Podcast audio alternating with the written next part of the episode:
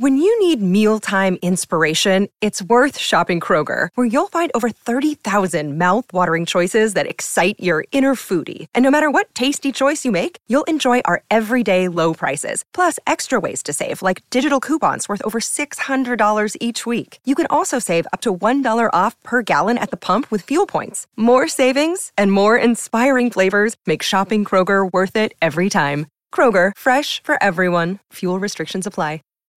When you need mealtime inspiration, it's worth shopping Kroger, where you'll find over 30,000 mouthwatering choices that excite your inner foodie. And no matter what tasty choice you make, you'll enjoy our everyday low prices, plus extra ways to save, like digital coupons worth over $600 each week. You can also save up to $1 off per gallon at the pump with fuel points. More savings and more inspiring flavors make shopping Kroger worth it every time. Kroger, fresh for everyone. Fuel restrictions apply. Home is really where the people you are closest to are. And so I have seen my parents pack up and move to places where really, you know, the move was motivated because they had a sibling that was there or they're moving, you know, closer to parents. I think they have modeled a real ability to adapt when it comes to physical space that I think has sort of disabused me of this idea that home has to be attached with a particular plot of land.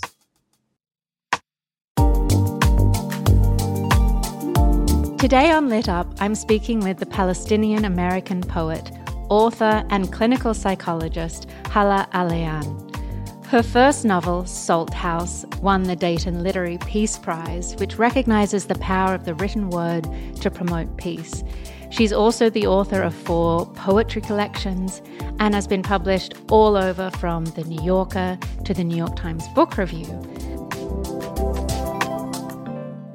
Now, today we are going to talk most specifically about her new novel, The Arsonist's City, which centers around the boisterous Nasr family who have been summoned to their ancestral home in Beirut during one summer in the wake of their patriarch's death.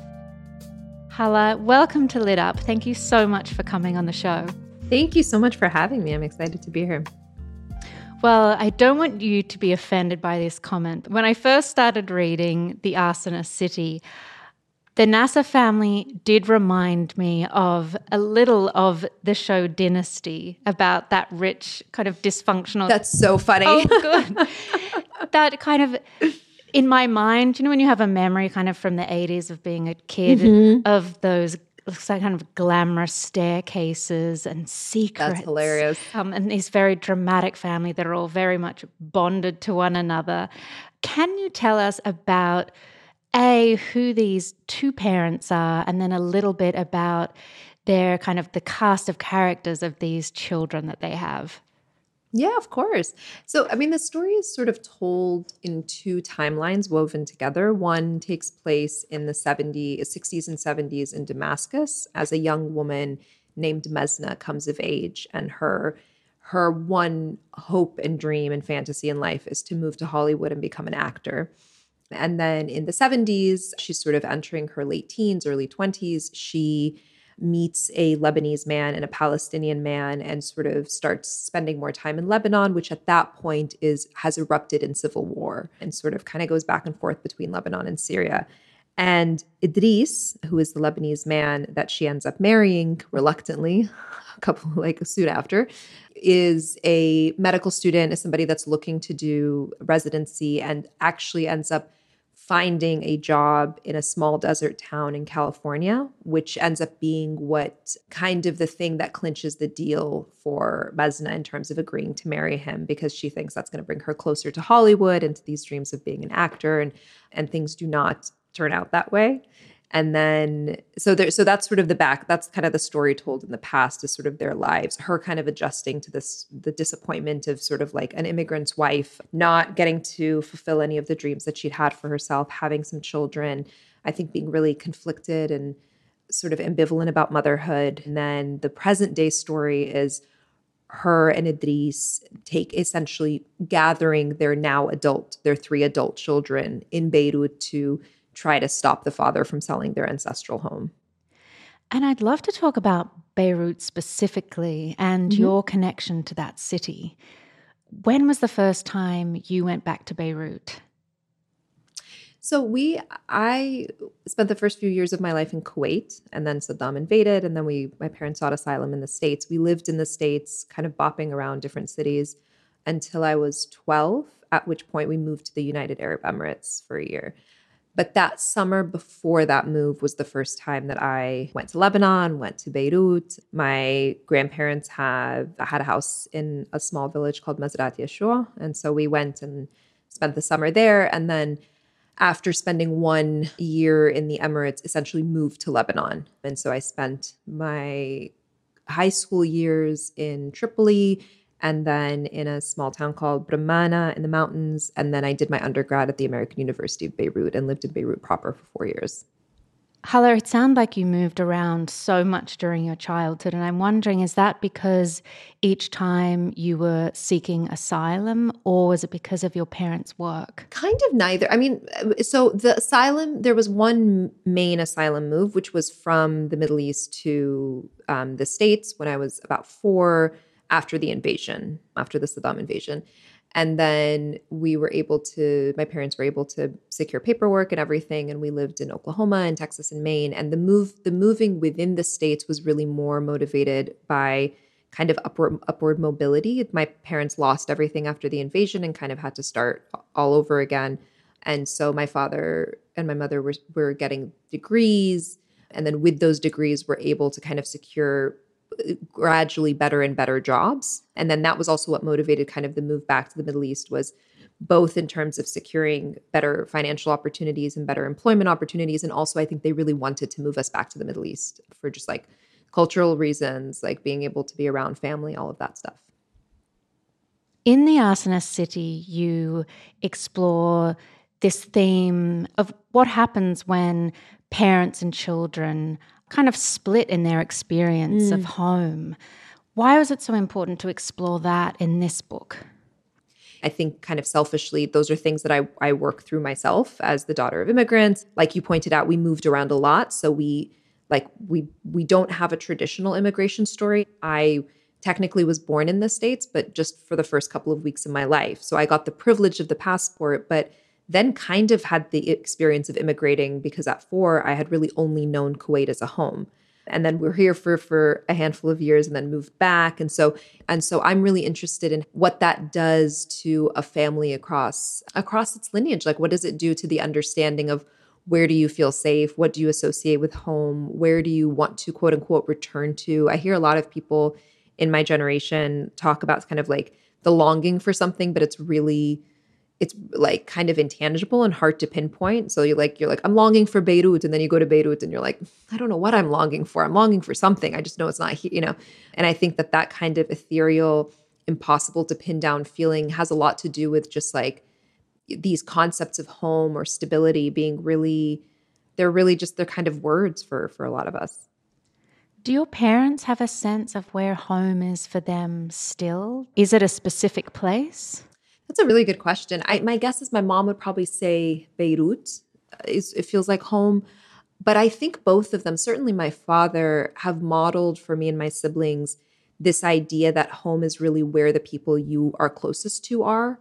And so I have seen my parents pack up and move to places where really, you know, the move was motivated because they had a sibling that was there or they're moving, you know, closer to parents. I think they have modeled a real ability to adapt when it comes to physical space that I think has sort of disabused me and my siblings of this idea that home has to be attached with a particular plot of land. What's it like having them around so much now? It's so nice. I love I mean I have I've lived in a different country from my parents, not city, different country since I was 18. So I haven't we have not lived in the same part of the world in so long. Um it's been great. I mean we haven't because of quarantine and all of that we I have spent you know, a few weeks with them total over the past year that has been pre- like, you know, preceded by super hardcore lockdown. Don't leave the house for two weeks because I obviously don't want to infect them. Um, but because of the sort of logistics of being able to do that, we've only done it a couple of times. I did it over the holidays and did it over the summer for a couple of weeks. It's been, but even just the fact that like when the weather is a little bit more manageable, to be able to have the family come and hang out in our backyard, you know, and be like socially distant, just be able to see them to be in the same time zone. Like I've I hadn't realized how huge that was. I'm so used to being like, oh, I gotta get them before like one o'clock because they'll be asleep. You know, like there's I have like a, a, sliver of time every day if I need to like text them for something or ask a question, um, and to just be kind of in the same general vicinity has been it's been really nice. Mazna, the the mother in the novel, she just captures your heart and imagination mm. so much when you're reading it.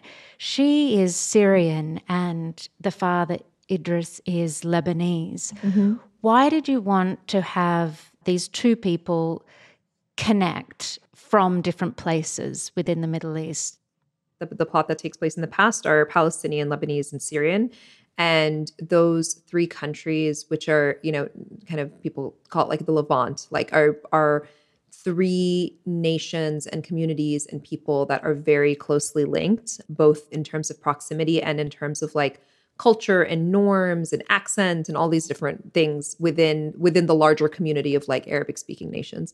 And so I it felt that because of the ways that these three nations are so interconnected and also have really charged histories and relationships, it felt really interesting to be able to kind of get a peek into that through these people who are not particularly political themselves like are not or i mean i guess what what is political? I think everyone sometimes just having a certain existence is political but meaning that like you know these are Mazna in particular i think is somebody who kind of enters the world of Lebanon and the civil war and whatnot, not really knowing very much about the political background and not really kind of like, you know, especially in the first part of the book, is seems quite confused as to why this is happening. And there's a lot of conversations that um, that sort of center around her not being really sure why the violence is happening and kind of needing that to be unpacked for her a little bit. And so I think it felt appealing to me to be able to have characters that came from different countries and different backgrounds because it allowed for me to then really think about and unpack the relationship of these different places to each other. You know, what is the connection between Syria and Lebanon? These are two countries that are very super super interconnected. I mean, when when the violence in Syria happened, the spillover effect into Lebanon was really immediate and and and felt quite starkly and still is. And and the reverse was certainly true during the Civil War in 75 to 90. So it's, I think that, it allowed for a larger kind of socio-political look at the region that would have been limited if it were like, you know, all three of them were Lebanese. Mm-hmm.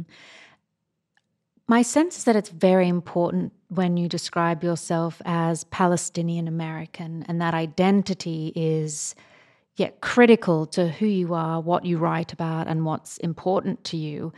Could you talk about that a little bit and what it's like kind of identifying yourself with that hybrid? You know, every time you're being introduced, mm-hmm. someone says, you know, Hala, right. Palestinian American. And right. is that loaded for you? And how do you walk through the world with that identity?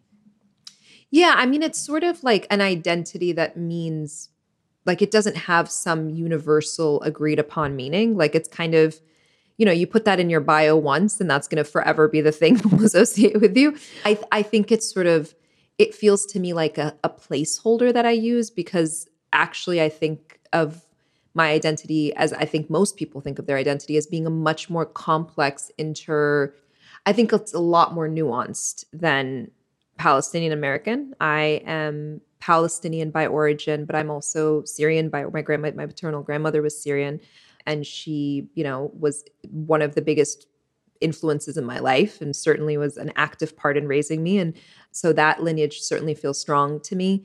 I lived in Lebanon for eight years and then continued to visit for months every year for, you know, the following decade.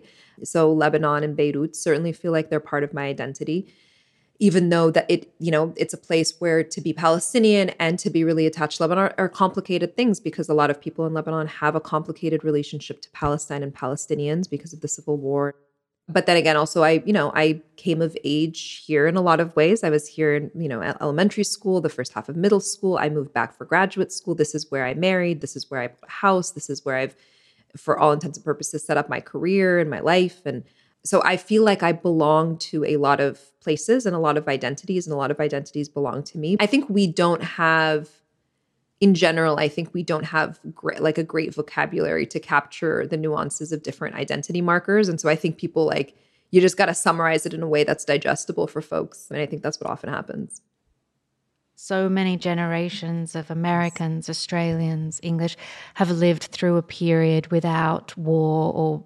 If you are lucky, without much hardship, yes. in contrast to their parents particularly in your novel, that we learn have experienced so much trauma right. because of war. There's also at the core of your book the family secrets that come out often mm. when there has been traumas of some kind and to protect certain members of the family. You're a clinical psychologist, and I'm wondering if you think there are ever family secrets that should be kept secret? Mm-hmm. It's a great question. I mean, I think secrets, secrets and why we keep them is very much like at the core of the book, and it's definitely one of the themes of the book. And I am really curious about the function of secrets, particularly in like family systems and systems with people that we're close to. Like, you know, we tend to hide things like we tend to hide things from the people that we are the most that like where the stakes are the highest you know? So i think the reason we keep secrets also is very it's something that i'm interested in just as a concept. So it was fun to play with that in the context of this family that is in some ways really enmeshed and in other ways really disconnected from each other because they're so far flung across the world. I do think that there you know there's a line in the book i don't remember i'm going to butcher it but it's it said it, when one of the characters essentially says something like people are owed their secrets people deserve them and I do agree with that. I think that I'm sort of of two minds about it because I think not having access to the truth is a kind of harm.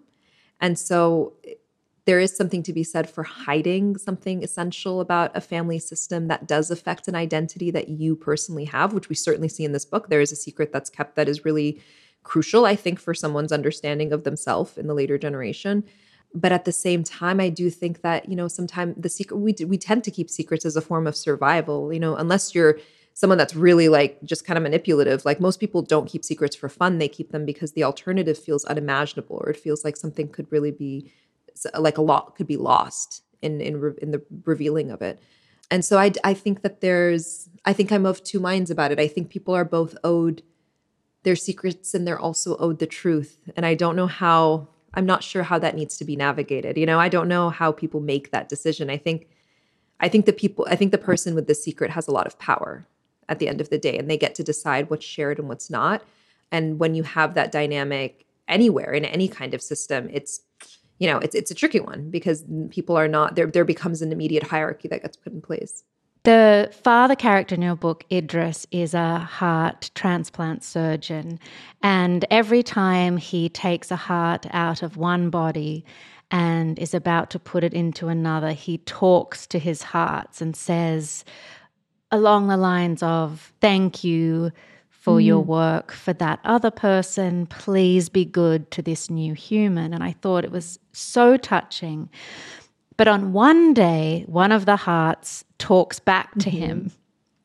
And what does that heart say? And what was the significance of having the father be this kind of man who's mm-hmm. willing to listen and talk to hearts? I think he's a deeply sentimental man, kind of superstitious and and for all the mistakes that he makes throughout the course of the book and the course of the story, I think he is someone who really, I mean, so to speak, his heart really is in the right place. He is somebody that loves fiercely and is willing to really put everything on the line for those things. And I think having him be somebody that listens and talks to hearts is I think it really goes hand in hand with with his personality, which is someone who I think really believes in the supernatural and really believes that if you if you come into something with the right intention and with the right amount of belief and faith and gratitude that things will work out. And and in some ways that i think is that same belief turned up like to a hundred which we see in his marriage can be toxic right? So we see that same kind of like fervent like I'll never I'll never stop trying. I'm going to make everything work. And you see that in terms of him and Mazna and it actually really I think backfires. So it's interesting to I think to see that trait in his be both like a real asset and a kind of a beautiful thing in a healing setting and then also see the ways that it also I think leaves him holding on to things that he would probably be better served letting go of.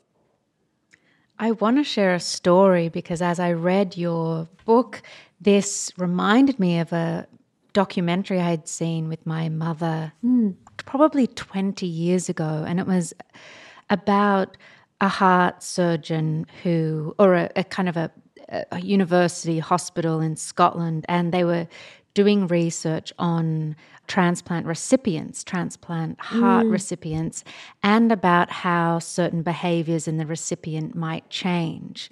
So, this idea of inheriting an organ, how right. would it change the, right, right, the recipient? And in this one case, this miner who had been a burly man his mm. whole life received a heart and he started writing love poetry to his wife. Oh my God. And but beautiful poetry and he'd go to the pub and kind of start, you know, reading his poems and mm. things and they found out that the person whose heart he'd received was also a poet.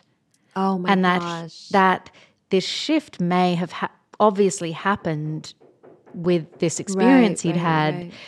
but it just made me think of you know when you want to be changed Yes. Sometimes you can yes, be. totally. I mean, it's it's it can also be said that this person's like was open to having, you know, his heart changed, right? Like not just like in terms of literally, and it could be, I definitely don't know the science. I'm look, I'm a believer. I'm someone that's like, I want magic to be real. So I'm you've already got me. I'm into it. Yeah, it was the heart. I love it. but I think even if we were to to sort of be like, well, maybe it's not the heart, it's more that like he had this life transforming event because I'm imagine to get a heart transplant, you ha- your health has to be pretty in threatened and endangered that that you you shift when you're ready to shift right? You shift when you're like well, i think a lot of times we we change reluctantly as people and we change when our backs are really against the wall. And so there's something really beautiful about it either being i think it's equally beautiful if that shift in this person happened because he inherited a poet's heart or because he saw that time is limited and life is fleeting. And that also caused him to kind of have a change in perspective. I think those are both equally poignant. Well and i think bringing it back to your novel there are things that historically shift and change people's lives aren't there? Death marriage grief. And there's an incredible line that you mention that speaks directly to how certain things in our lives can change us. And it is grief will make you do crazy things. Mm. And I just love the simplicity of that. Yeah.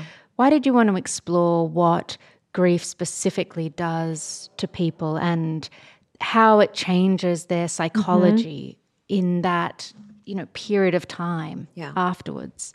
I was kind of writing the story and chugging along and and knew that one of the characters had to face immense grief had to experience a loss that was going to really reverberate throughout her life. And in the face of that really uh, you know kind of had to ask myself the question of like what would what would this sort of totally unexpected really irretrievable kind of loss do to a person? And the reality is that you know really intense loss makes us do things that make like leave us unrecognizable to ourselves.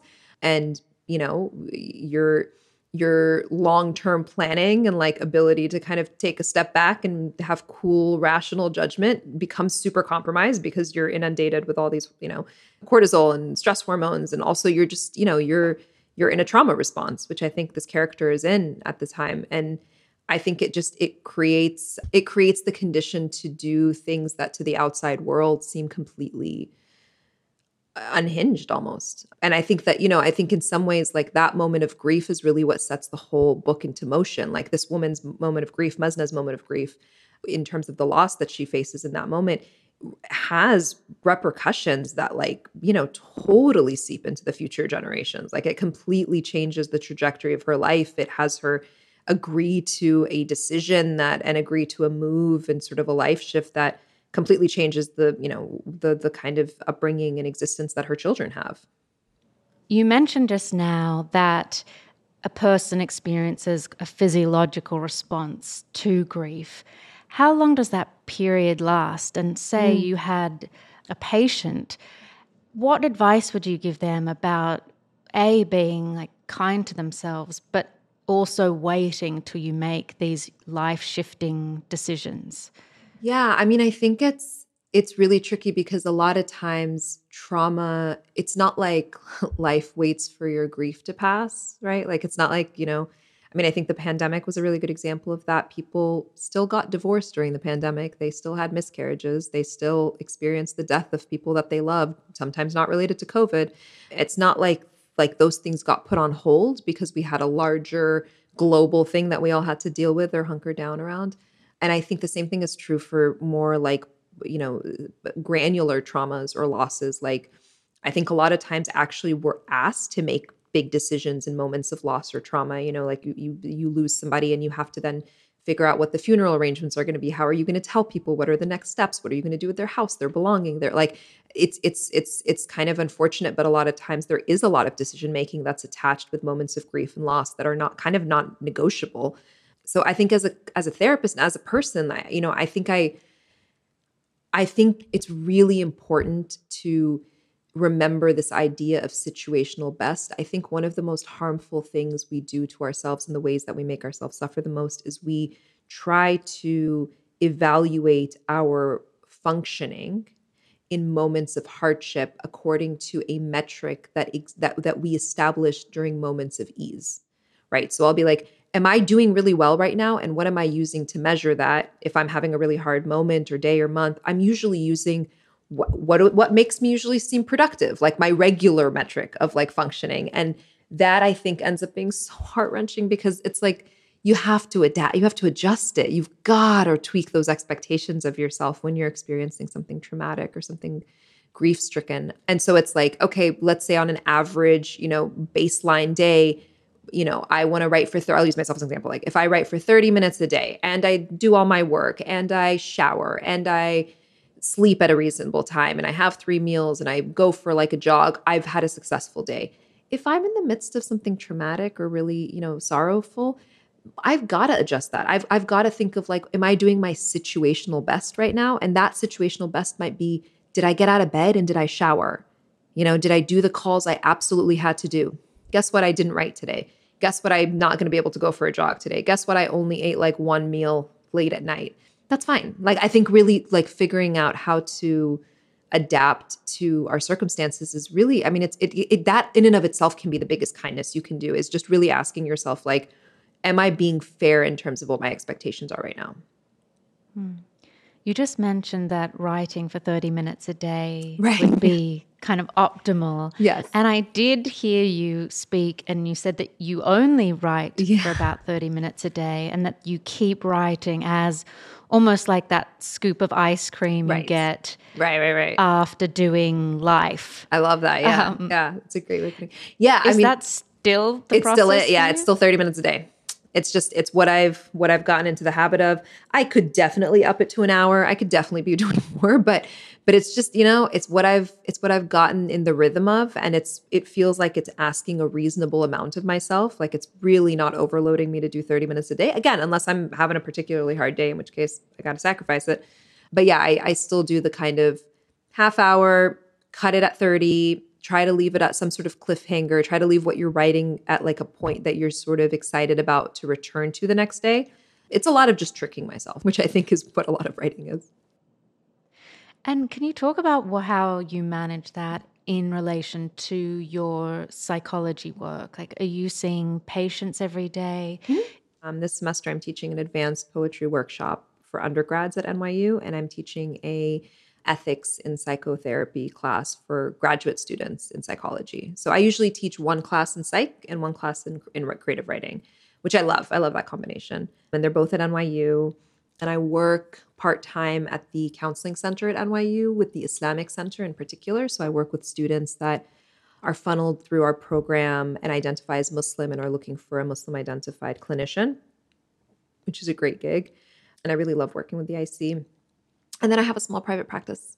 But for the most part, it's about a day and a half of private practice clients, who most of which are folks that, you know, are either Arab immigrants, children of Arab immigrants, third culture kids. There's a lot of, yeah, a lot of most people are are POC in some sort of way or another. Gosh, you're busy and can you know it's it's it's there's it it's more that I do a lot of things, but I'm not doing a lot of any of them. So it's do you know what I mean? So it's it sounds like a really wild schedule, but I also you know, I woke up at like 9:45 this morning. So like I, it's fine. I'm fine.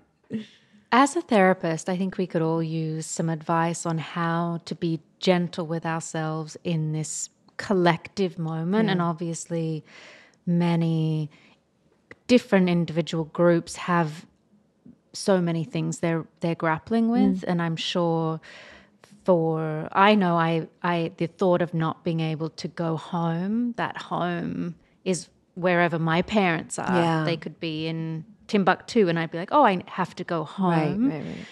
And how you're helping the people you talk to manage with the unknown at the moment? I do I find meditation to be really helpful for me personally and so I listen to meditation talks and will like join kind of events and things like that. And one of the things that's been spoken about a fair amount in meditation circles is that it, there's no new amount of uncertainty. This has always been the level of uncertainty. It's just been, it's just really laminated right now. It's hard to not look at. But most of the time, we operate as though our lives are pretty certain, as though when I leave the house, I'm not going to get run over by a motorcyclist, as though when I go order my bagel, they're not going to have run out of the poppies. You know what I mean? Like we, we operate as though things will work, a lot of us.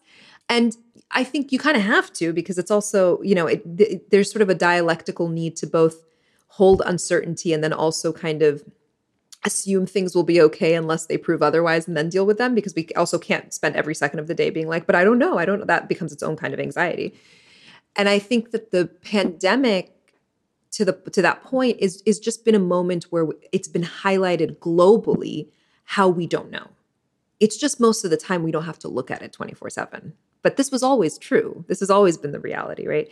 And so I think reminding myself of that, reminding clients of that, reminding friends of that, like I, I find that to be kind of an, an effective way to help people's like nervous system start to calm down is that actually this is this level of not knowing is always been the case. It's just been our awareness of it that's fluctuated. And when people start to really resonate with that it does kind of like it brings the anxiety down a little bit. I think the other thing that i like to talk with people is again, this the situational best is uh, like something I'm constantly bringing up in sessions. And then also kind of like, you know, what like I think of self-care. I really love the Audre Lorde idea and definition of self-care as like it's a form of self-preservation, which is an act of warfare. Like it's like this is this is survival. Like self-care is not it's sort of been there's been a commodification and like kind of an instagramification of like a lot of wellness concepts. So they're just kind of used and reused and reposted and like memeified in ways that don't really mean anything anymore. But at its core self-care is in my in my definition is doing things that remind you of yourself. Like doing things after which you go like oh my god that's right Hala I've missed you. Like I haven't seen you in a couple of weeks. I forgot that that was something that brought me back to myself. So it's I think of self-care as like ways that we can tug ourselves back to ourselves a little bit. And I think those are you know every it's there it, there's a lot of privilege in being able to attend to the self. I think it's something we don't talk about enough that like it's a position of privilege to say i'm going to take care of myself. I think a lot of people if you are barely keeping your head above water and you have like you know a bunch of kids to feed or you are supporting your parents or you're trying to figure out how to like survive in this country undocumented and with all these different stressors or with medical bills or whatever it, the idea of let me spend some time with myself or remind myself of myself feels so like such a luxury that you may not have the time or the energy for. And so I think it's really I think it's really powerful to be realistic with yourself about what you can afford, not just financially, but in terms of resources. Like, do you have five or 10 minutes in the day, even if you are incredibly busy and incredibly overextended, and a lot of people count on, do you have five or 10 minutes a day to take a walk outside, to read something that you enjoy, to sit down and journal, to call somebody that makes you smile, to watch a show, whatever. Like, can you carve out little bits of time? And I think oftentimes, regardless of how, you know, what a person's circumstances are, they can usually find little pockets of time in the day. And so I'm less about we need to restructure our lives to have massive swaths of time to like, you know, everyone needs to go on a silent retreat for two weeks, or it's like, okay, that's not realistic. Like just pockets of ease. Can you cultivate pockets of ease in your days and your weeks? And that makes a huge difference. My goodness, just hearing you speak, my heart rate has just lowered. Oh my god! Like it is nice steady oh, thump. That makes me happy. So calming, and just that beautiful idea of reminding yourself of who you yeah. are that's something that's so fresh and yet, you know, instant. When you said that, I was like, oh, I know when that happens. It's been it's been so much less lately. Where is she? How can Mm. I find her Yes. again? Yes. Yeah. Yeah. And it's, Ah. I think the best thing that, like, the best indicator of the future is usually the past. So it's like, where have you found her in the past is usually like a good, you know, play, starting point of like, where can you start that treasure hunt? Is like, where has it, where has she usually lived, you know, in the, in, in, in, in before? I think that can be a place to start. My last question for you is what lights you up? Ooh, such a good question. I love that. Writing, reading a really good book, movement. I've been really stationary lately, and I really that's something I, I definitely talk about. Like you know, reminding you of yourself. Like I miss that. I miss dancing. I miss jogging. I miss being outside. I think coming across an idea that feels like it puts to language something I've known to be true but haven't been able to find the vocabulary for really lights me up. I know that's really specific, but I've, you know, I'll experience that sometimes in conversations with clients where I learn so much, or conversations with students, or listening to a meditation talk, or just like kind of shooting the shit with like, you know, my partner or, fa- you know, family member or whatever, where like just reading or hearing something where I'm like, oh my God, yes. Like there, there's that's so universal. That person was able to articulate something that is so true to the human experience. I find I get really excited about that. I also like vegan donuts a lot. That's perfect. Thank you so much, Hala. You're so welcome. Thank you for this. This was delightful. Thank you so much for listening to my conversation with Hala Alyan. Her book, The Arsonist's City, can be purchased via the link on our website, lituppodcast.com. And you can find more about Hala's work at halaalyan.com. Lit Up is a podcast from Sugar 23. It's hosted by me, Angela Ledgerwood, and is produced by Liam Billingham. Mike Mayer and Michael Sugar are the executive producers. The theme music is by Andrey Radovsky. Please make sure to rate, review, and follow the show on Apple Podcasts, Spotify, Google Podcasts, or wherever you like to listen. Until next time, bye everyone.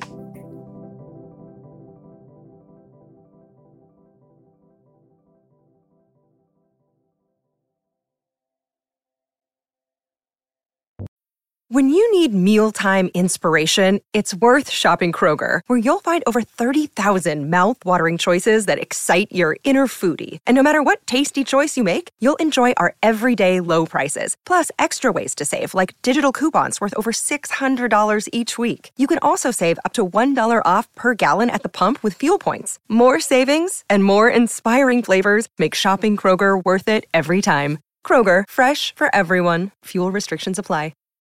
When you need mealtime inspiration, it's worth shopping Kroger, where you'll find over 30,000 mouthwatering choices that excite your inner foodie. And no matter what tasty choice you make, you'll enjoy our everyday low prices, plus extra ways to save, like digital coupons worth over $600 each week. You can also save up to $1 off per gallon at the pump with fuel points. More savings and more inspiring flavors make shopping Kroger worth it every time. Kroger, fresh for everyone. Fuel restrictions apply.